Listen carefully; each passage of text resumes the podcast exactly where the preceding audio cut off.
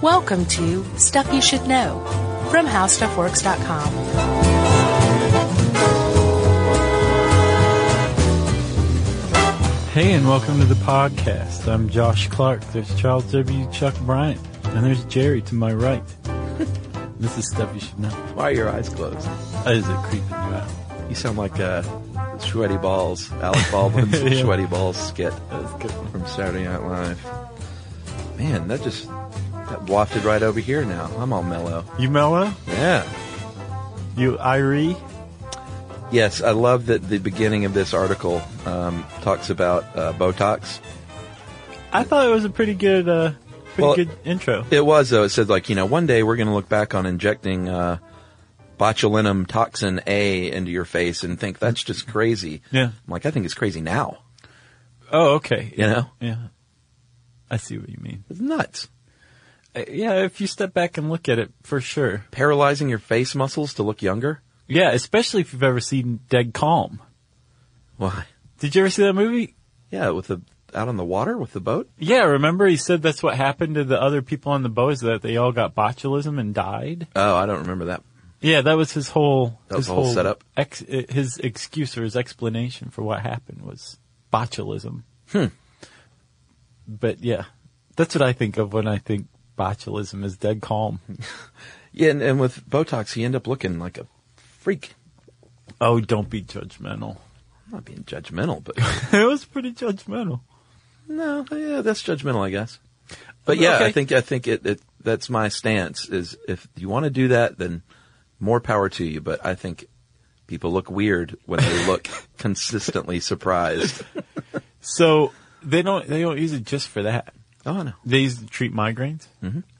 uh, excessive sweatiness, Ooh, I should get it. also known as hyperhidrosis. Yeah.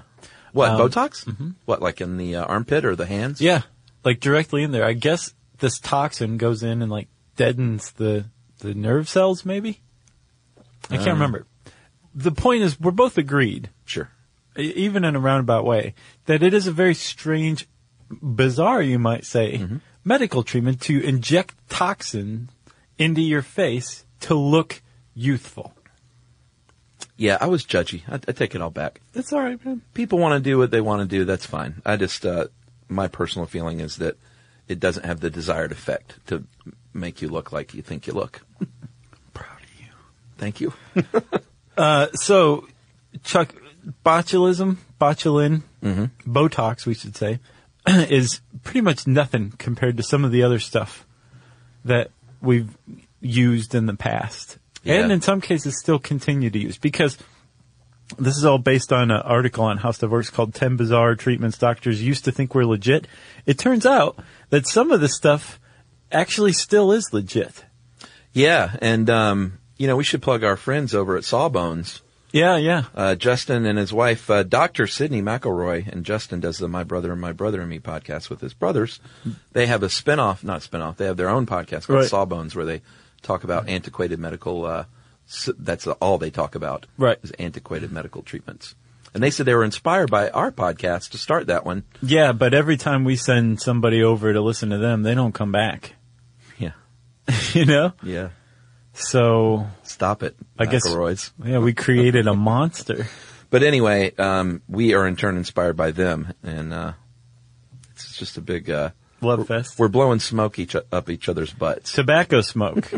I tried to see if that was literally where that term came from, to blow smoke up up your arse. Mm-hmm. But uh, all it did was redirect to the fact that people used to do this for real, and I don't know if that's really where the term came from or not. I don't, I don't either. I can tell you where the treatment supposedly came from. Yeah, It came from a legend. It looks like a legend. I think at the time they took it as a factual story that a man rescued his drowned wife from a river, I think in France, and, um, didn't know what to do, and a soldier just happened to walk by and said, "Take this pipe and blow the smoke, like stick one end into her rectum and blow on the lid end until she comes to." I don't think we've even said yet what we're talking about, which is a tobacco enema. We're no sawbones. Tobacco enemas literally blowing tobacco smoke up the rectum of an individual for a health reason. Right. And in this case, the original reason was to revive a drowning victim, which is apparently what it was initially used for uh, and when it came into widespread use. And uh, I guess it was in widespread use. And apparently it did work. In this initial legend, the wife came to on the fifth blow and went to a local bar and got a drink and then went home after being resuscitated from drowning and then having a pipe in her rectum with smoke blown up her butt Yes. and um, there there's speculation that if if it did work, it was the intrusion of the pipe or later on the bellows Uh-huh. that probably did it. But the thinking at the time was that nicotine was a stimulant and that this would directly stimulate the person back to life. That's right. Uh, you mentioned drowning victims, that it was so commonly used as a method for helping drowning victims that this equipment was um, put alongside major waterways, like very much like we would have a um, defibrillator today. They had these along like the River Thames, and you had to know where they were. And uh, in 1774, doctors William Hawes and Thomas Cogan in London formed the Institution for Affording Immediate Relief to Persons Apparently Dead from Drowning. And they later changed that name to the Royal Humane Society. That makes a lot. That's a lot better. And they uh, promoted this uh, method by paying people four guineas uh, to anyone who could successfully revive a drowning victim. I'll bet in those kits along the waterways, Yeah. you go to use it and the tobacco would be missing because local 12 year olds had gotten into it. That's a good point. Uh, and there was even a little rhyme at the British Medical Association in 1774 at a meeting. Um, tobacco glister, because it was also called uh, glister, G-L-Y-S-T-E-R, E Mm-hmm. these kits. Uh, tobacco glister, breathe and bleed, keep warm and rub till you succeed, and spare no pains for what you do, may one day be repaid to you. what is going on? Uh, you know, what goes around comes around. What's going on in I the think 18th is what that's century trying in, to in say. England? Where I guess if you're in, if you're giving a tobacco enema to somebody and you know that that little rhyme, Sure. you probably would stop because you'd be like, I don't want this coming back to me. I'd guess just so. rather pass on to the next world. Uh, well, Dr. Richard Mead was the first guy who pioneered this in mid 1700s, and by 1811 it was kaput because they were like, no, this is not working, and it's bad for you, Yeah, and you're blowing smoke up someone's butt. right. What are you thinking? And then later on, doctors were used to prescribe cigarettes going through the other end, That's right. which is all untrue supposedly. Oh, really? Yeah, I guess that was the Edward Bernays thing. Oh, yeah. Hint, hint. um, all right. Next up, we have uh, Mercury. Um, if you've ever heard or if you've ever seen the awesome exhibit, the Terracotta Soldiers, Mm-hmm. did you ever see that? No, Um, China's uh, first emperor, Qin Shi Huang, he was the one with the terracotta soldiers. Yeah, he was the one that was buried in like this basically underground city that was so vast and had all these terracotta soldiers guarding him. Right. And his own specific tomb, they've they've I was about to say raided much of it, but they've explored much of it, but not his actual tomb still because it has a moat of liquid mercury around it. So he's still in situ because of the local. Yeah. That's pretty neat. Pretty neat. And um, he took the stuff as uh, to make himself immortal, um, which is ironic because it's super toxic and it killed him before he was forty. Yeah. But had the opposite effect. it did. Um, his death didn't apparently get out to the rest of the world because mercury was used in other kinds of medicines for a very long time, apparently up until the 40s. Um, if you had syphilis, your doctor would give you some sort of ointment, sometimes an injection of mercury to treat syphilis. Yeah. and it may or may not have treated syphilis, but it would definitely make your teeth fall out and uh, make you what would, I guess, generously be called agitated. Yes. It had there's a host of horrible things that can happen to you from mercury exposure. Yeah, like death. Um, cinnabar was what they used in uh, China as the ore of mercury for 2,000 years. And uh, it's, it's just, I find it crazy that I know it was the first emperor of, of uh, China, so it was a long time ago, but it just seems weird that, hey, take this thing to make you live forever when it's actually one of the most toxic things you can put in your body. Yes. They had it backwards. Supposedly, Jeremy Piven had mercury poisoning in Oh, yeah. 2008 From sushi, right? He was eating sushi twice a day. I remember that. He and was then I eating heard some that bad sushi. Mm-hmm. And then I think I remember hearing that that wasn't true, and it was maybe it was like he- made up to get out of a movie or something. I don't know. I have to look into that again. I definitely remember when that happened, though. Yeah. pretty strange. sure. I mean, I love sushi, like Yeah. anyone. Go back and listen to our sushi podcast. Yeah. But uh, I've never had mercurial or mercury poisoning. So Chuck, up next is one of my favorites, but I could find almost nothing more on this. I found that it, it did in fact exist. Yeah, me too. and there's schematics and stuff on the on the internets, but the whirling chair, there's not much to it. No, um, again, mid 19th century, when um, the mentally ill were treated very poorly. Yeah, locked away, put in iron cages. Um, they had one thing I found called a tranquilizing chair, and it's basically it looks like an electric chair. You're just sitting up, completely strapped in, um, but you have a box over your head. Well, what's funny is, is that was one of the more humane Yeah. techniques for treating mental illness. Yeah. That was like the result of the, the, um, humanism m- progressive movement from the mid 19th century. That's crazy and sad. Oh yeah. The history of the treatment of mel- mental illness, not just like, Yeah, we've talked about it a lot. uh, just across the ages is Yeah. really, really sad. Yeah, very misunderstood, and still is in a lot of ways. Yeah. I think. Um, but the the whirling chair was uh, was not a lobotomy. It was not an ice shower Mm-hmm. or a laxative. Or an insulin coma. or an insulin coma. It was much better.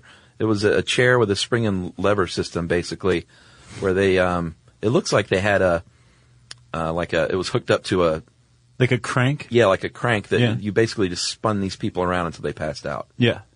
And based on the schematics I saw, if you were the operator, you had to wear pantaloons. Yes, that's right. And apparently, they would say uh, it would cure your schizophrenia um, because it would shuffle the contents of your brain in just the right way. Yeah. Like imagine s- s- being strapped to a chair that was spun around to where you became so dizzy that you passed out. Yeah. And on top of it, you have schizophrenia. Right. And then on top of that, they came out and you say, "How you feeling? D- is, God. are you cured?" I'm, I'm cured. Yes. Can I please go home now? Yeah, seriously. They're like, Hey, at least we're not burning you at the stake for being a witch. I wish there was more out there on that too, though. I think a lot of this stuff is just it went the way of the dodo, so there's you know not much info on it. yeah. I mean, there's like nothing. Yeah, It's just there was such a thing as a whirling chair. Here's how it worked, and the reason why they used it was to rearrange your brain if you had schizophrenia. that's right. So uh, we'll keep going because this is a lot of fun. Yes, it is. But first, we have to take a commercial break, and we will do that right now.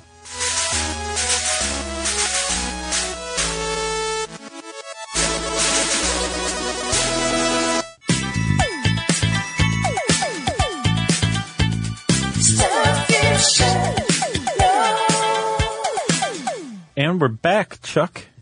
And Chuck, do you remember what did we record on yesterday where we were talking about antioxidant tea? Teeth.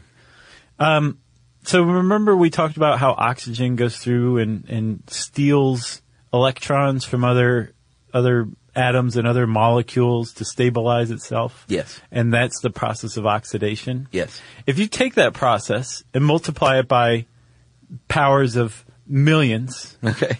what you have is radiation poisoning. Exposure, high levels of uh, exposure to high levels of radiation is what I'm trying to say. Yes.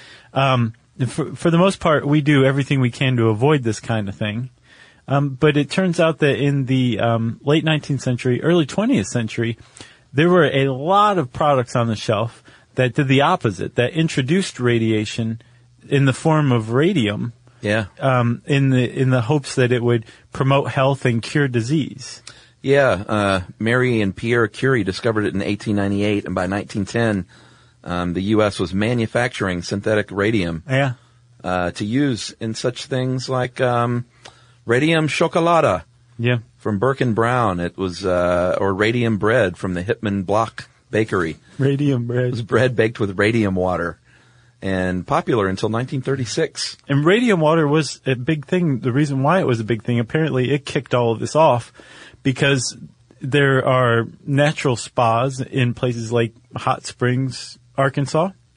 Um, and somebody started investigating the waters and found radon there. And they said, well, radon, that's radioactive. Where can we find that? And they said, how about radium? So they started putting radium in everything. Yeah, they had, uh, here's some of the other products and you can look these up. They're a lot of fun when you look at these old school ads, you know, uh, for the Revigator. It was a, um, a radium lace bucket basically, uh, with a little spigot. It's like a little water tank. That oh, would okay. hold your water. So it just introduced radiation to you- whatever water you put in. Yep. Or you could get what they call the radium coin that you could just drop like an Alka-Seltzer into your water. Oh, nice. um, there was the Radium Scope, which was a toy in 1942 that uh, offered the luminescence, and the ad also said it also doubles as a wonderful nightlight because it glows. No. Oh yeah, it Wow. was for kids. Wow. Uh, toothpaste um, from a man named Alfred Curie, who was no relation, really? even though he used that to his advantage. I'm sure. the Curie name, and he also um, had the Thoradia brand of cosmetics. Uh, rejuvenates and brightens the skin. This also kind of brings to focus why little kids' chemistry sets frequently included radioactive materials, like in the middle of the 20th century. Because it glowed? Well, no, because like the, you could get it in water if you wanted to, or cosmetics, or contraceptives, or chocolate. So why wouldn't you put it in a kid's chemistry set too? Sure. So before I didn't understand that. Now Right. I understand. so supposedly the trend really started to die off in the 30s, though, um, thanks to something called Radithor. And Radithor was a little uh, tincture that you would take, these little uh, couple fluid ounce bottles that were highly radioactive. They had just tons of radium in them. And what I guess one of the owners or one of the investors in the company, his name was uh, Eben Byers. He was a pro golfer too, I believe. um, he very publicly died of radiation poisoning because he drank three bottles of this stuff a day. Wow. So after that, the public was like, maybe we shouldn't be doing this anymore. Well, another thing they used it for uh, between 1917 and 1926, the U.S. Radium Corporation um, used luminous paint to paint clocks, uh, clock faces, oh yeah, so you could see them. yeah. And uh, workers were even taught to shape paintbrushes with their mouths to maintain a finer point. So they were sticking the Oh, yeah. paintbrushes with the paint on them in their mouth. Man. And uh, they encouraged them to paint their nails, their teeth, uh, and to ingest it. But management suspiciously always stayed away and avoided exposure themselves. And I know there were a bunch of uh, lawsuits because of that. And uh, the other thing I found too was they used it uh, before Viagra and Cialis. There were um, they called them Bougies, B-O-U-G-I-E-S, E um, radioactive wax rods inserted into the urethra. Ah, Isn't that crazy? yeah, for a number of reasons. Yeah. Or um, they had like an athletic supporter containing a layer of um, radium impregnated fabric that you would wear if you had trouble getting an erection. It's not nearly as bad as the rods. No, no.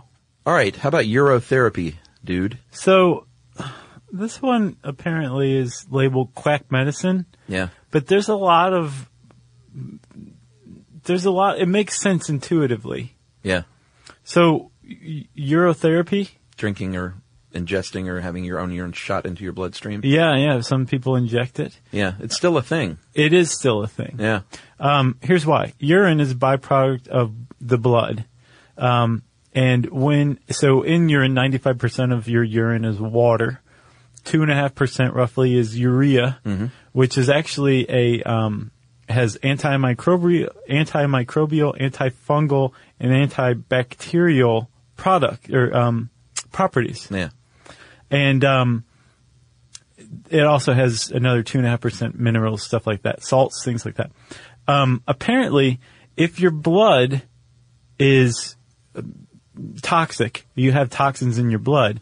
Your body, cl- it, your body's triggered to clean it out, and your urine is clean. If your urine has toxins in it, your blood is cleaned out too. There's like this symbiotic um, feedback loop where if one's clean, the other one's clean. If one's toxic, the other one's toxic, and that you can trigger a blood cleaning, your Yeah. blood cleaning drive, supposedly by drinking your own urine, by reintroducing the toxins over and over again.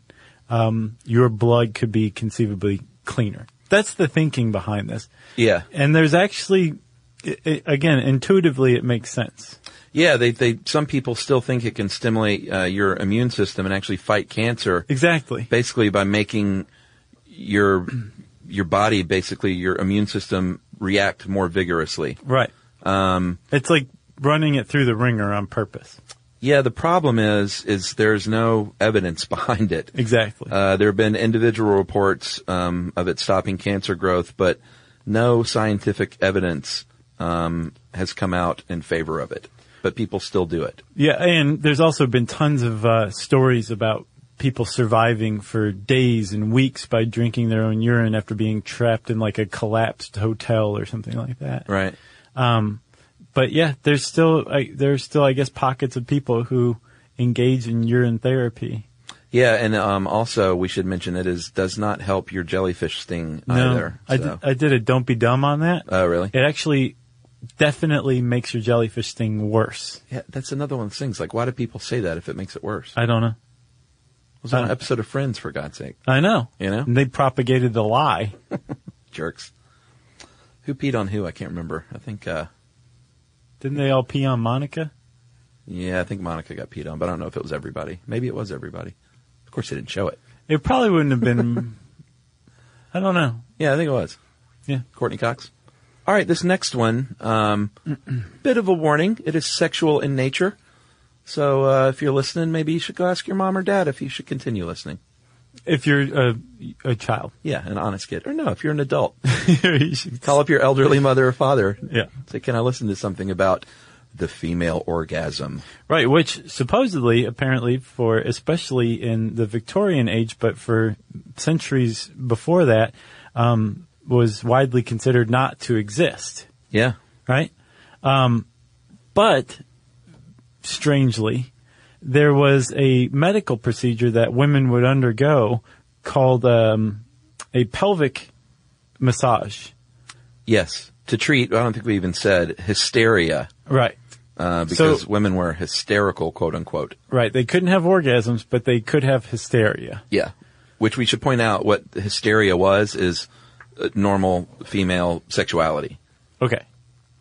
We know that now. Right. But back then it was hysteria. So f- somehow, somewhere along the way, and apparently there's um, there's evidence that in ancient Greece the pelvic massage was carried out. Yeah. But in the Victorian age, you would go to your doctor if you were a woman and get a pelvic massage, and then you would be brought to what was called hysterical paroxysm, which is Orgasm. You making which me say it? which didn't exist. That's right. Uh, they also, it was hysteria or wandering womb, um, was what it was also called. Well, wandering room was different. Oh, it was? Yeah, that was like um, the idea, and apparently Hippocrates either at, at least espoused it if he didn't come up with it. That was the idea that the womb or the uterus floated freely inside the Oh, woman, okay. and if it moved around too far, it could cause all sorts of other problems. Gotcha. So it's different than hysteria. But the treatment was the same, Yes, which was bringing a woman to climax. right. A doctor. A hysterical paroxysm. Yes, and the doctor would do this um, initially uh, using his hands. And um, you know, I read one article from the New York Times about it, and it said there is no evidence that the male physicians enjoyed this. On the contrary, uh, this male elite sought every opportunity to substitute uh, other devices, um, or have the husband or a midwife uh, come in and you know take care of business for them. Gotcha. So uh, it wasn't some pervy doctor. There's just a lot of misunderstanding going on at the time. Uh, they said all, o- all over. They said by the end of the 19th century, 75% of women suffered from hysteria, uh, which can also be read as 75% of American women were normal sexual human beings. Right. And I guess the other 25% were just repressed and didn't know they should be or could be normal sexual human beings. Mm-hmm. Right. So it's just crazy they call it hysteria. It's um and that it went up until the 1920s. So you were saying that, that doctors were looking for any kind of substitute they could get their hands on. Yeah. Well, apparently in the late 19th century, somebody introduced the vibrator. After that, it, it became a medical device originally when it was introduced, right? Yeah, because it brought that uh, time to achieve the hysterical paroxysm down from anywhere up to an hour down to about 10 minutes, Yep. um, ideally. And um, you could buy them at Sears and Roebuck, you know. It was, like you said, a medical device. And uh, women loved them. And uh, by the 1920s, they started to appear in erotic films, and that's when people were like, oh, well, this is not something we should use. This is no longer a medical device. Yeah, which is interesting. It's all sort of backwards, isn't it? So this one to me, Chuck. The next one, leeches. Yeah, we talked a little bit about medical leeches before because they are still around, um, which is kind of hard to believe if you've never heard that little tidbit. Yeah, this is why in the intro I was saying like, hey, some of this stuff still works. Right. And leeches are a sterling example of that. So for a very long time, you know, barbers were originally called barber surgeons. Yeah. And they were called that because they would perform lots of surgery, which is why the barber pole is red and white. Supposedly right. they would hang their bloody towels and they would flip around in the wind. Mm-hmm. And the barber pole is symbolic of that bloody towels whipped around in the wind pretty outside of neat. barbers. Yeah. Supposedly. That's the legend as far as I know. I, th- I think it's true. I believe it. But one of the things that barbers would engage in was bloodletting. Yeah. Um, you remember the old Saturday Night Live skit with Steve Martin years ago? He was a barber. You know, this is in the 70s, I Mm-hmm. think, when he was a guest. And uh, people would come in for everything, and he's like, "You just need a good bleeding." Like everything under the sun, people would come in for. Yeah. Let's just put a lancet in there and open up a vein. Right. See what happens. Yeah. And that's basically what they did. They would, you know, it was, it was a more spiritual thing, like the evil spirits would be out Yeah. through your blood. Or like we mentioned in the anesthesia episode, they would use that for anesthesia. Yeah. In, induce stupor for, through blood loss. But, um, the, they wouldn't always use lancets. Oh, and apparently that was one of the reasons why George Washington may have died was just too much bloodletting. Oh, really? His doctor really, really put his foot on the gas with bloodletting I didn't uh, think I when knew he was that. on his deathbed. Huh. Yeah. You should go to Mount Vernon. Didn't you go? Yeah, I've been a couple of times. There was like a whole. They have like I think there's the bloodletting bowl that they used on him still there. Oh, I didn't even notice. There's a separate museum that's like brand new. I went to all that stuff. That, is that where it is? Yeah. But the, I mean, you know, there's the bed that he died in right yeah, there. yeah. You can go lay in Bloodletting bowls right there. yes. Yeah. it. You can't go lay in it. Um, but the uh, the it, rather than lancets, they would also sometimes use or very frequently use leeches, Wh- and they've been using them for thousands of years apparently for bloodletting. Yeah, and uh, this was back when they practiced what was known as humoral medicine, uh, based on the four humors in the body, Mm-hmm. which is everyone knows because of the popular T-shirt we sell: uh, phlegm, yellow bile, black bile, and blood. Are the four humors? Right. What T-shirt do we sell? I was just kidding. We Ah. should have one. Yeah, totally. The four humors. Just have that on there, and then SYSK on the front. Okay. I think it'd be a big seller. Yeah, sure. Who doesn't want a shirt that says black bile and phlegm? Yeah, phlegm. um, so with bloodletting or with using leeches for bloodletting, uh, everyone who I think it was the the Indians originally from India Yeah. uh, who came up with this using leeches for bloodletting, and they were really onto something. Sure. Because, like you said, medical leeches are still in use today here in the United States. They are an FDA approved medical device. That's right. And leeches secrete something called hirud, hir, hirudin. Mm-hmm. That's what I'm going with, hirudin. Here. H-I-R-U-D-I-N. I'll bet the guys from Sawbones would have said it right. um, and in, in their saliva, you will find hirudin, and hirudin is an anticoagulant. Mm-hmm. Or no, it's a coagulant, so Yes. it keeps you from bleeding to death. Right. Um, it, it has antibiotic properties. Okay. It's a numbing agent and it's a vasodilator, right? Yeah. Which means that it relaxes your, your blood so it can flow more freely. That's right. But it also is an anticoagulant so you don't bleed to death. A coagulant. All of this in leech saliva. Yeah. And they use it today, um, for like skin grafts Uh-huh. and for, um, uh, when they reattach limbs, that kind of thing. Yeah, I think we had someone even write in and send us pictures of their medical leeches. Mm-hmm. Yeah. Which are in little vials. It's pretty cool. It is pretty neat. But I mean, this is an ancient, ancient, millennia old medical technique that is still to this day used, and it's an FDA approved medical device now. Leeches are. I just think that's really cool. It is super cool. Uh, you know, cause it means it's, there's still an open mind in the medical community. Oh yeah, it's way open. You know? We'll try whatever. Uh, we are going to keep going. I say we do all 10 for the first time ever. What about you? Yeah, let's do it. All right, we're going to keep going right after this.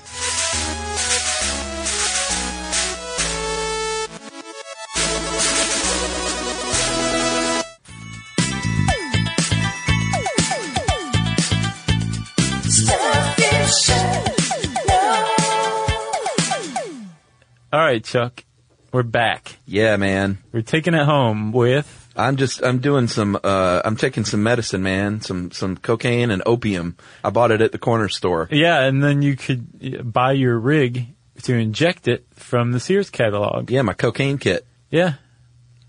and scene. So, were we doing a scene? I was playing myself.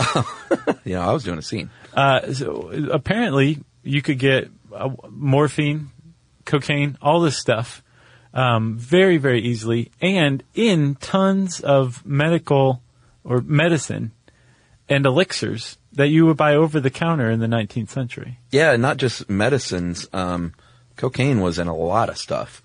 Um, most notably Coca-Cola at first. Oh yeah, Cocaine tooth drops. You Give your kids. Mm-hmm. yeah. Cocaine throat lozenges. We did. You just reminded me. We did a gallery. There's a gallery on stuff you should know, uh, like um, You have the cocaine poster, right? The the kid uh Yeah, cocaine tooth drops. Yeah. Um, it's it's like crazy medical ads or medicine pharmaceutical ads from yesteryear. We'll put that up when this is released. Yeah. It's good stuff. Yeah, but that one's in there, the cocaine tooth drops, and I it's got know. like a little kid playing happy because he's on cocaine. Yeah, playing vigorously. And look at this kid. Did you see uh, Mrs. Winslow's soothing syrup for teething children? I did. Look at how wasted that kid is. Yeah, he can't even pick his head up off the pillow. It's hilarious. His eyes are half lidded. He's Yeah. like, I love teething. Um, for the throat lozenges, the ad says, uh, indispensable for singers, teachers, and orators to quiet a sore throat. And to quiet the demons in your head. yeah, basi- or to add the demons in your head. Or how about this? Cocaine wine. Uh, the coca wine market was really big. Um, I've not heard of that. yeah, the Vin Mariana was the most recognized and most popular brand at the time, but there were a lot of them. Uh, and that's just cocaine. We also talked about opium. Um, there was something, I saw another ad for something called Stickney and Poor's, uh, Paragoric, and McCormick made that, the popular spice maker. And they even have the recommended doses for infants, children, and adults. and it was 46% alcohol and the rest was opium. Wow. 92 proof. Man. And I can't Oh, remember. is that laudanum or laudanum? Oh, laudanum? Yeah. No. But that was like an Well- opium alcohol mix, right? Yeah, maybe I guess it was laudanum. Um, Is that how you say it? Laudanum? Yeah, I think so. Gotcha. It's not the same as dilaudid, right? It's Right. different. But dilaudid is an opiate, but it's like a, a it's just a straight up opiate that's used for medicine. Yeah, I mean it's crazy. People just used to like put a few drops under their tongue, Right. and like it would Start soothe the your day. child. Or like uh, I know we've talked about the um, Soderbergh's TV show, uh, Oh, the Nick. The Nick. is that on still? I don't know. I haven't kept up with it lately, but the, in the opening episodes, I mean, the doctor, what's his face, is like shooting cocaine between his toes Yeah. on a daily basis. I watched Ed Wood again the other day. First of all, it's even better than Yeah. ever. It's a great movie. Bill Murray, so great. Yeah. Yeah. Uh, and then uh, I've I forgot Martin Landau's like a junkie in it. Yeah. He's a opium fiend. What, what- yeah, yeah. But Yeah. He, he injects it using his Sears and Roebuck opium injection kit. Oh, was it Sears and Uh, Roebuck? no, but probably. yeah, they used to sell lots of crazy things.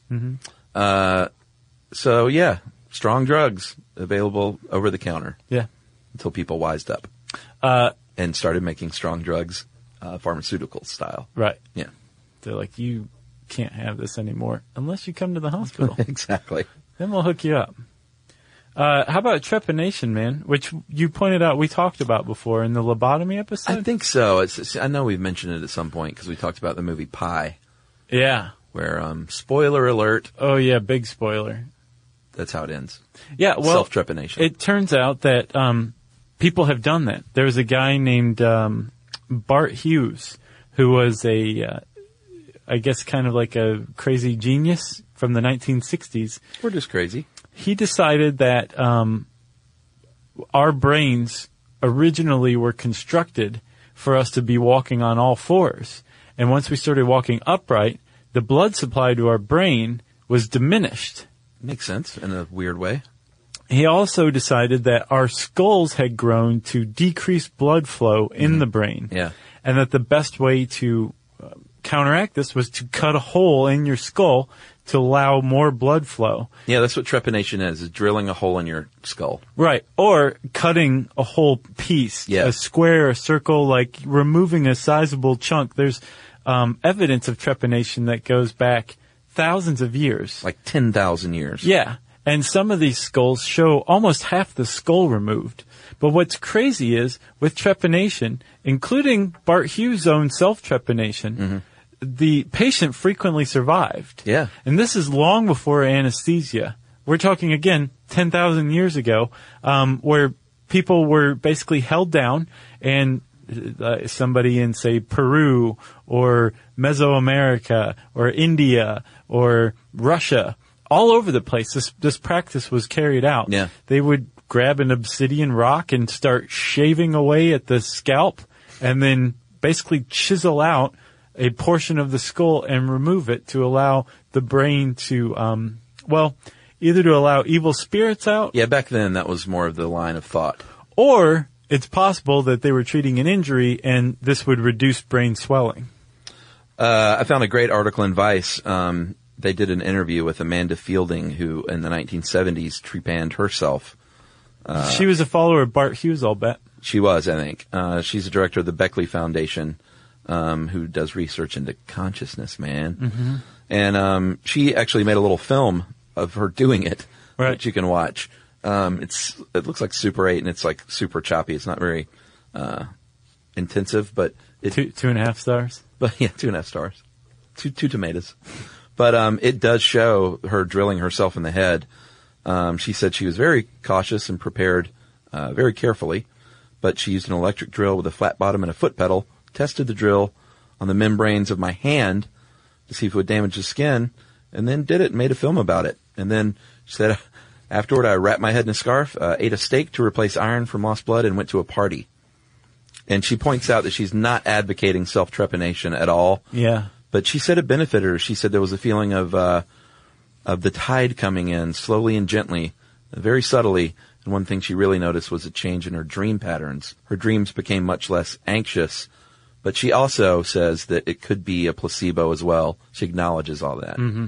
But it was interesting. I mean, this was the 1970s, and I think she was a follower of uh, that guy because she said that the loss of pulse pressure um, in the brain when your fontanelles close, basically, Right. is the reason that she did it. Like she fully believed that. That's Bart Hughes all over the place. Yeah, totally. So um, don't do it, people. No. Do we need to say that? I I don't think so. I hope not. All right, we got one more. You thought it couldn't get any weirder, Corpse medicine. aka uh, cannibalism, Yeah, that's another way to put it. which we did Supposedly- not cover in cannibalism. Weirdly, did we? I'd be surprised. I, I don't think, think we that was did. pretty comprehensive Yeah. if we didn't. I You don't know- remember doing it. Of course, that doesn't mean anything. So corpse medicine or cannibalism is basically eating human flesh to cure disease. Mm-hmm. And apparently it started out with the Egyptians Mm-hmm. who decided that, um, if you ate mummies, Yeah, or mummy powder, at least. yeah, um, it could cure a lot of different diseases. Yeah, um, like muscle aches and headaches. Uh, they also would rub human fat on, like topically on your body Mm-hmm. if they thought something was wrong. Drinking the blood of a gladiator in ancient Rome was uh, supposedly enough to cure your epilepsy. Yeah.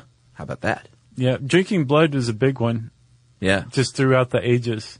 Um, and speaking of mummies, also, it, it wasn't just food. There's this awesome cult of weird article a- about Mummy Brown, where up until the 19th century, I think maybe even the 20th century, Uh-huh. um, mummies were used to make a specific type of brown pigment used in paints called mummia.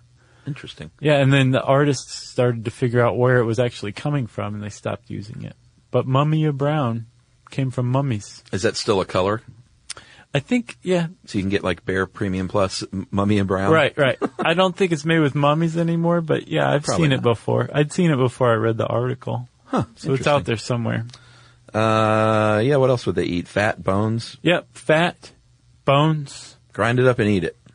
and you'll be cured. That's there's right. a, there's a pretty cool Smithsonian article called "The Gruesome History of Eating Corpses of Medicine." If this kind of thing rings your bell, If you just gotta know more. yeah, Yeah. You got anything else? You ready for a nap? uh, yeah, and this one. Yeah. Uh, if you want to know more about bizarre stuff, type the word bizarre in the search bar at howstuffworks.com and it will bring up this and who knows what else. Yeah, we got a lot of bizarre things in there. Yeah, and both of us just said bizarre, so now it's magic listener mail time. Hey, before I read listener mail, uh, I want to ask a favor. Uh, for here we s- go. I know Songs for Kids is a great uh, foundation run out of here in Atlanta, and what they do is they put musicians in children's hospitals and camps for kids with special needs, and basically play music for them. That's awesome. It's that simple, and it's really neat. And um, you can start a uh, fundraising page through your band. Right. So I thought, let me try and raise two thousand dollars. Whoa, that's lofty goal. I thought it was pretty small. Oh yeah, that's what it is. So my uh, old man band El Chipo, we started a page, and you can uh, donate as little as ten dollars, and that would really mean a lot to me and those kids. So uh, just go to songs for kids foundation dot org slash El Cheapo E L C H E A P O. That's the band. Do you have a song in particular you want to play? No, You'll play any of the 500 songs. I'll play any of them. That's a great attitude. Yeah, just go to songsforkidsfoundation.org slash El Cheapo. And like I said, uh, donate $10 or more if you want and help uh, El Cheapo reach their goal of 2000 And I really appreciate it, folks. Nice. All right, so listener mail. Uh, I'm going to call this the or the. The. The or the. Greetings from Manhattan, guys. I just finished catching up on a few weeks of podcasts. I was excited to hear you men- mention the pronunciation of the in the folklore episode. I studied vocal music throughout my youth and in college, and one of the more important rules for my teachers that stuck out with me was about the word the. Uh, word and word combinations can sound surprisingly different when they're sung versus spoken. So there are a bunch of interesting tricks used to counteract this. Uh, diphthongs are used to emphasize two adjacent vowels so a listener can hear both, while glottal stops create a discrete stop between words so they sound distinct rather than uh, like a big old mess of sounds. Uh, with the word the, the trick is to slightly adjust how it's pronounced. The should be used when it precedes a word beginning with a consonant, and uh, the, sorry, and the should be used when it precedes a vowel. May sound silly and bourgeois, but there is a reason for this. Uh, like Josh guessed, a phrase like the apple sounds normal when it's spoken, but when you're singing and your words are strung together, it starts to sound a lot more like thapple. Makes sense? Uh, which is weird and a made up word, but switch to the apple and suddenly you've got yourself two fine words that sound recognizable even when sung. Uh, next time you're listening to any vocal music, keep an ear out for this. I bet you'll start to notice this use everywhere. Big shout out to my former vocal teacher, uh, Mrs. Alfarth. A U F F A R T H. Alfarth. So you would say the Alfarth, That's right. not Uh, Valfarth. So she thanks her for making her such a nut about pronunciation, and that is from Nicole. Thanks a lot, Nicole. Very nice. We appreciate that. Um, more knowledge. Just we just keep packing it in. It's oozing.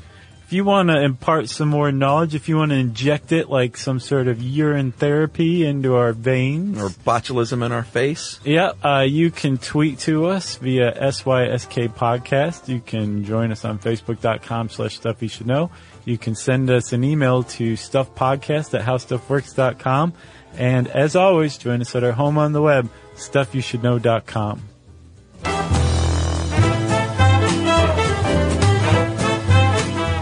For more on this and thousands of other topics, visit howstuffworks.com.